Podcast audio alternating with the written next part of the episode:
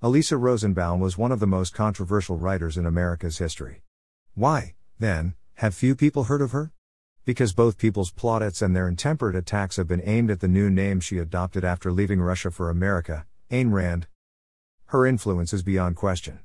She sold more than 30 million books, and decades after her 1982 death, hundreds of thousands more sell each year.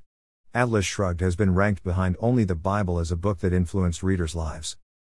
Some are devoted enough that Randian has become a descriptive term. Others use her name only to disparage opponents.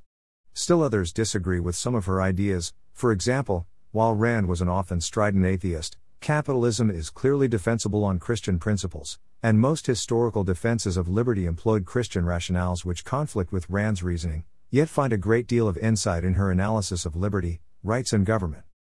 As we mark the anniversary of Rand's February 2nd birth, Consider some of her most insightful words. 1.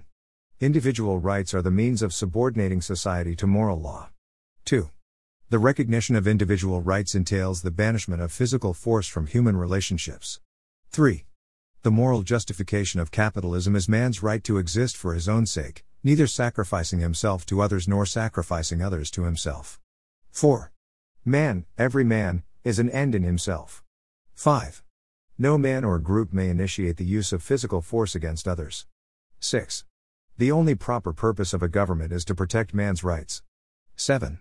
A proper government is only a policeman, acting as an agent of man's self defense, and, as such, may resort to force only against those who start the use of force. Government that initiates the employment of force against men who had forced no one, reverses its only moral purpose.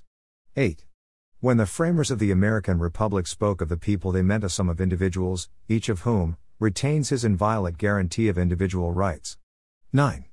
Under a proper social system, a private individual may do anything except that which is legally forbidden, a government official may do nothing except that which is legally permitted. This is the American concept of a government of laws and not of men. 10. A right means freedom from physical compulsion, coercion, or interference by other men. 11. Rights impose no obligations on neighbors, except of a negative kind, to abstain from violating his rights. 12. The right to property does not mean that others must provide him with property. 13. The right to property is not a guarantee that a man will earn any property, but only a guarantee that he will own it if he earns it. 14. The right to life is the source of all rights, and the right to property is their only implementation. Without property rights, no other rights are possible. 15. The collective cannot decide what is to be the purpose of a man's existence nor prescribe his choice of happiness. 16. Man holds rights, not from the collective nor for the collective, but against the collective, man's protection against all other men. 17. Any alleged right of one man, which necessitates the violation of the rights of another, is not and cannot be a right. 18. If some men are entitled by right to the products of the work of others, it means that those others are deprived of rights. 19. America's abundance was created not by public sacrifices to the common good, but by the productive genius of free men. 20.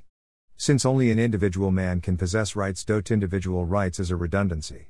But collective rights is a contradiction in terms. 21. Since the only proper function of a government is to protect man's rights, it cannot claim title to his life in exchange for that protection. 22. An individualist says, I will not run anyone's life, nor let anyone run mine. I will not rule nor be ruled. I will not be a master nor a slave. 23. No one's rights can be secured by the violation of the rights of others. 24. The doctrine that human rights are superior to property rights simply means that some human beings have the right to make property out of others. 25.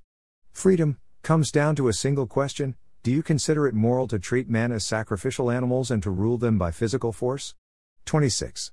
Freedom, in a political context, means freedom from government coercion. It does not mean freedom from the landlord, or freedom from the employer, or freedom from the laws of nature which do not provide men with automatic prosperity. 27. In a capitalist society, all human relationships are voluntary. Men are free to cooperate or not, to deal with one another or not, as their own individual judgments, convictions, and interests dictate. 28. There's no way to rule innocent men. The only power government has is the power to crack down on criminals. 29. A society that robs an individual of the product of his effort is but a mob held together by institutionalized gang rule. 30. It is the institution of private property that protects and implements the right to disagree. 31. The smallest minority on earth is the individual. Those who deny individual rights cannot claim to be defenders of minorities. 32. Individual rights are not subject to a public vote, the political function of rights is precisely to protect minorities from oppression by majorities. 33. What is the basic, the essential, the crucial principle that differentiates freedom from slavery? It is the principle of voluntary action versus physical coercion or compulsion. 34. Whoever claims the right to redistribute the wealth produced by others is claiming the right to treat human beings as chattel. 35. We are fast approaching the stage where the government is free to do anything it pleases, while the citizens may act only by permission. However much some adore Ayn Rand and others despise her, those who seek wisdom wherever it can be found will find serious food for thought in her words on liberty, rights, and government. When so many promote the cognitive dissonance of pursuing supposed collective or social justice by the unjust expedient of violating the rights of individuals who make up society, she can stimulate our thought about foundational questions. And that is crucial, because, as George Mason said, no free government, or the blessings of liberty, can be preserved to any people but by frequent recurrence to fundamental principles. Gary M. Galles Gary M. Galles is a professor of economics at Pepperdine University and a member of the Foundation for Economic Education Faculty Network.